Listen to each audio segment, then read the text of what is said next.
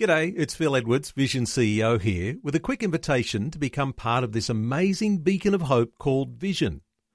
Together we can put our love into action to help people of all kinds build or rebuild their lives on the truth of God.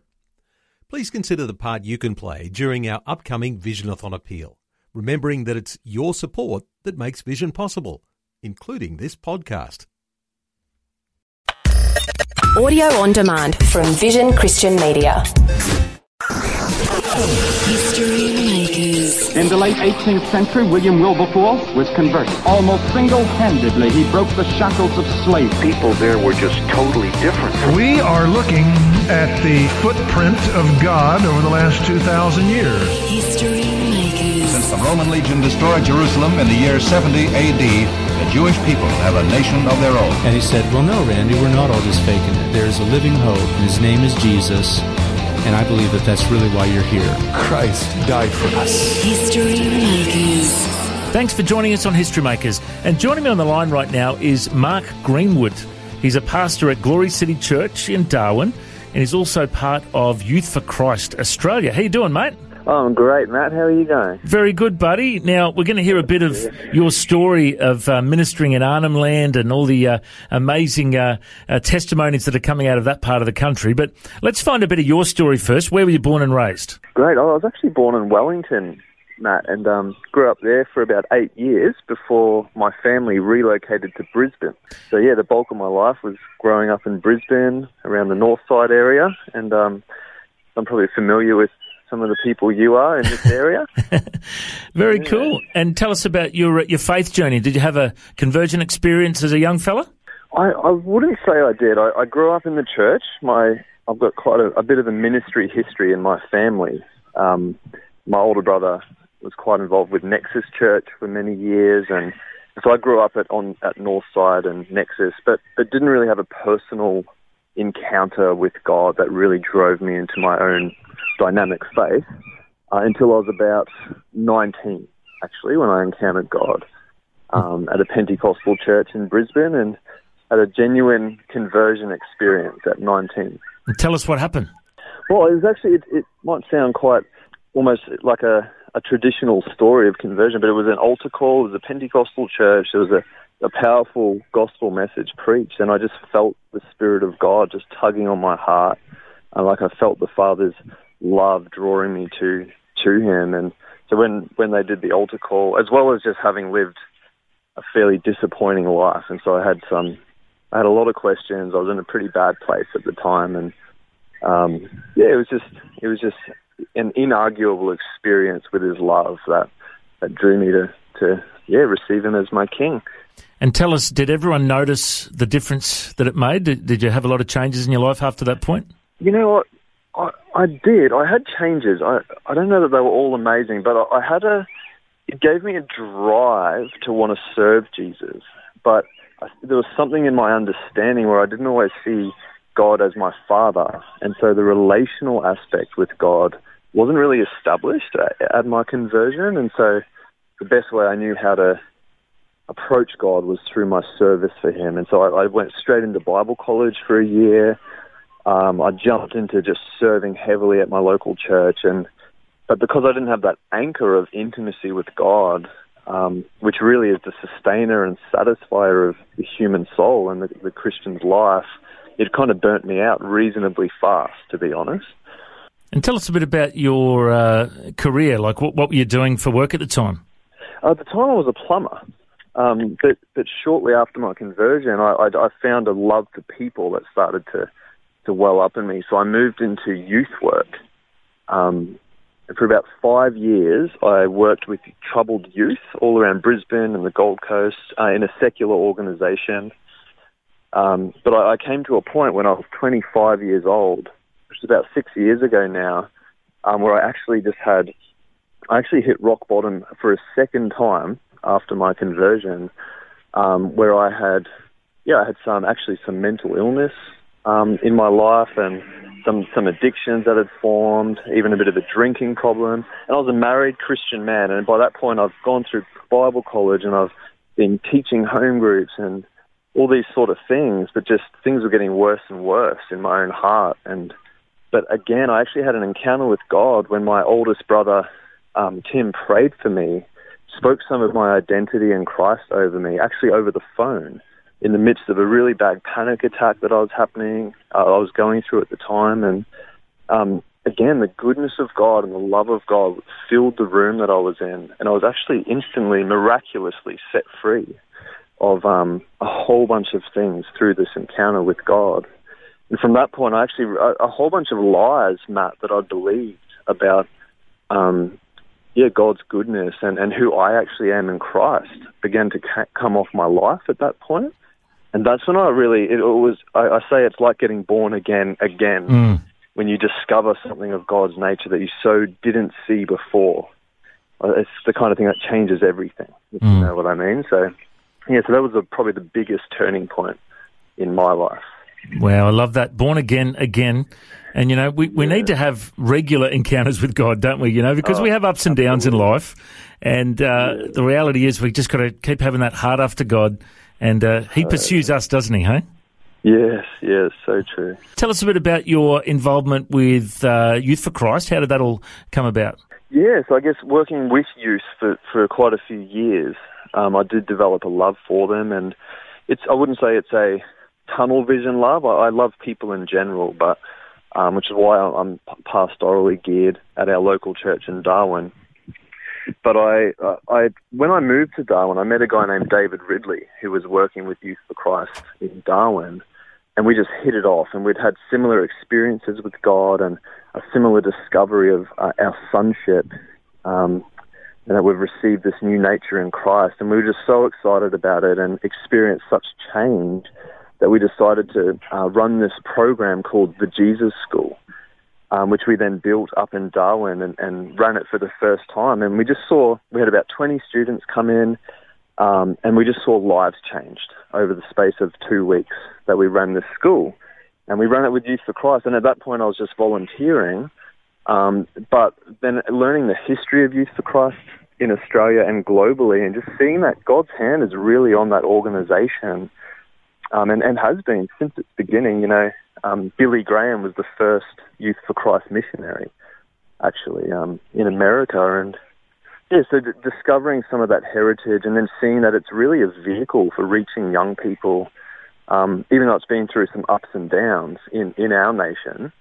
Um, yeah, just found my way through through God's leading to um, looking after their training right across Australia. So things like Jesus schools and internships, orientating new missionaries and whatnot. Yeah, so it grew from then, um, and primarily through the Jesus School. I'd say that's been the biggest focus, uh, which has now grown. We've run them around Australia. We're actually even going to be running them internationally as of next year, and they've just had a real impact for people's lives. So. I love the name good. Jesus School, and you know it makes me think about how Jesus called his twelve disciples and said, "You know, leave your nets, come follow me." And they spent three years just watching, learning, and he sent them out to do stuff. Uh, is is that the the same kind of deal for you guys? It, really is. I I think learning uh, after having such a, a significant encounter with God, I found a newfound um, desire to share my faith and evangelize. But over the fo- couple of years that followed, I realized I didn't really know how to disciple people. I, I knew how to share my faith on the street or pray for someone who's who's sick or even pursue to see a miracle. It, but even when someone might give their life to Jesus, I felt quite uh, ill-equipped to really begin to walk them into growing in Christ. Um, so I started to burn for discipleship and just ask, seek Jesus about what, what does it actually look like. And when you look at his life, he didn't he didn't commentate on people's lives from a distance. He, he actually took them under his wing. He he, he did life on life um, discipleship with them. And so the Jesus School is actually like a communal school. We we all live together for about two weeks. And, and so you, you'll do teaching because we love to teach the Word of God because it's the truth that sets people free. But then we'll be out hanging out, eating meals together. We'll be brushing our teeth together and actually doing life Mm. and seeing that life is where I don't know, like theology really hits the road and begins to look like something, and you can actually be an example of the very thing you're teaching people Um, so that's something we love to do is get everyone into this intensive atmosphere where it can actually look like something. Um, and so, uh, yeah, I, I really think it's been helpful to see a lot more transformation, especially for young people that they do want to immerse themselves into things.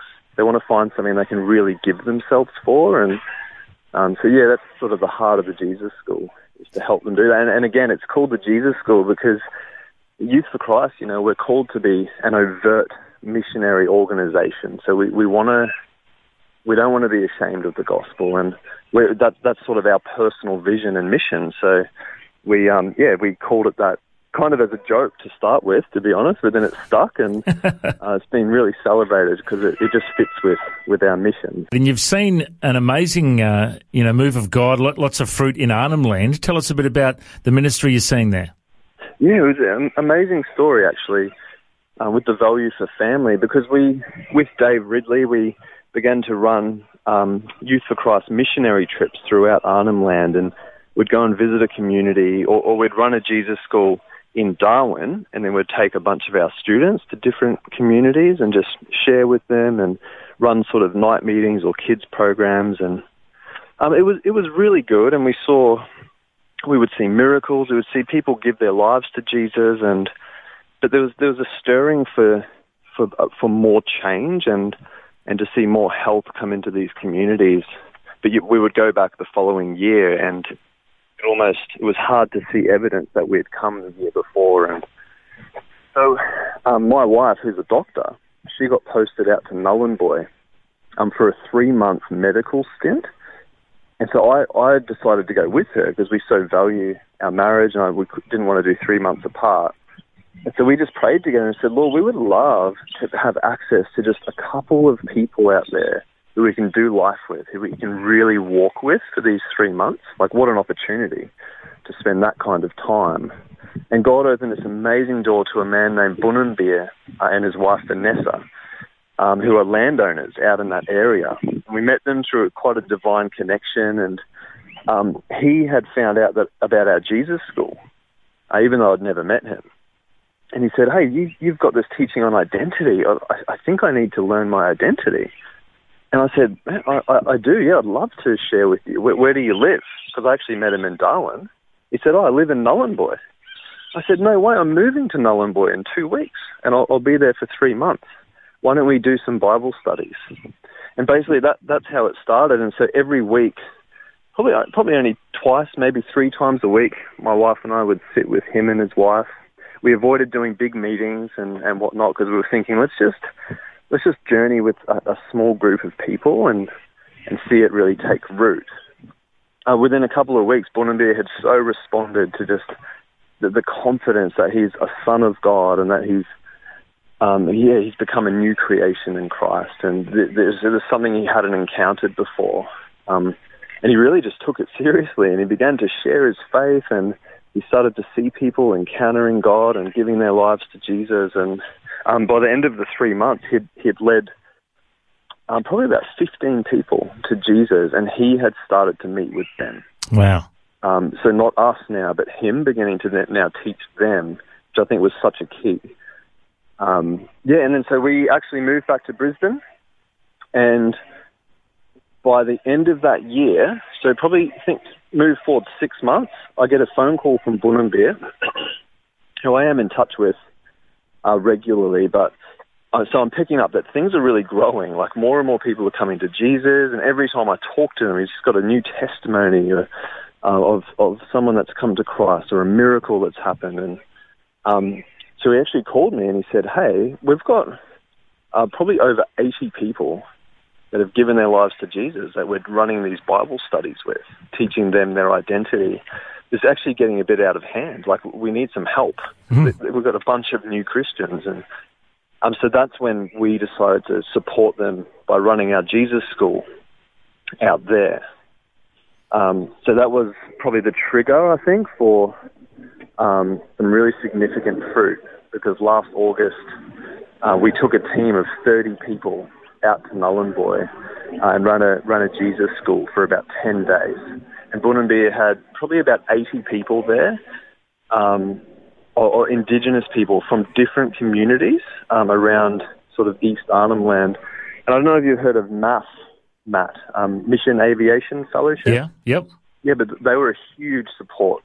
So they actually um, loved what God was doing through Bunambir and through Youth for Christ and decided to support it. And they, they actually helped by flying a bunch of people um, from different communities in for the school and helping us to host them. And we put on a big a big love feast, we called it, where we just fed about 200 people uh, for the opening night. And yeah, it was just really amazing, really amazing time. Well, it sounds like there's been some great fruit from the ministry in uh, Darwin and Nhulunbuy and all these places uh, at an Arnhem Land as well. Uh, if people want to find out more, uh, they can go to the website saintsbynature.com and there you can see uh, all the links uh, to Mark's ministry there and also the book Awake to Righteousness a life changing look at the substance of salvation. Uh, looks like uh, you guys have been uh, doing some amazing stuff for the kingdom, Mark. It's been great to be able to connect with you today, and we pray the Lord continues to open many doors for you, and uh, many lives will be impacted in your work with Youth for Christ and uh, all the wonderful ministry you're a part of. Thanks for your time, Mark. Uh, likewise, Matt. Bless you heaps, and thanks, thanks for having me. Thanks for joining us on History Makers. If you'd like to listen to this interview again, just go to historymakers.tv. There you'll find links to Facebook, Twitter, and Instagram. You can subscribe to our iTunes podcast or check out our YouTube clips. And you can find out about History Makers TV. We are a faith based ministry and we appreciate every donation.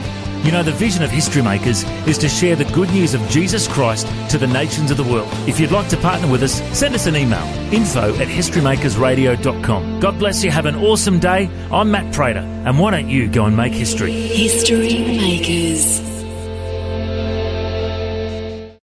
History Makers is proudly sponsored by Bible League, who serve the local church and other partners around the world by providing Bibles, scripture materials, and training to help people meet Jesus. They provide God's Word to a lost and needy world. Bible League plants Bibles in prisons, among persecuted Christians, and in poor nations, bringing the love and light of Christ into many people's lives around the world. Make history today by joining our friends at Bible League and planting a Bible that will help someone meet Jesus. Go to bl.org.au. Station sponsor. Thanks for taking time to listen to this audio on demand from Vision Christian Media. To find out more about us, go to vision.org.au.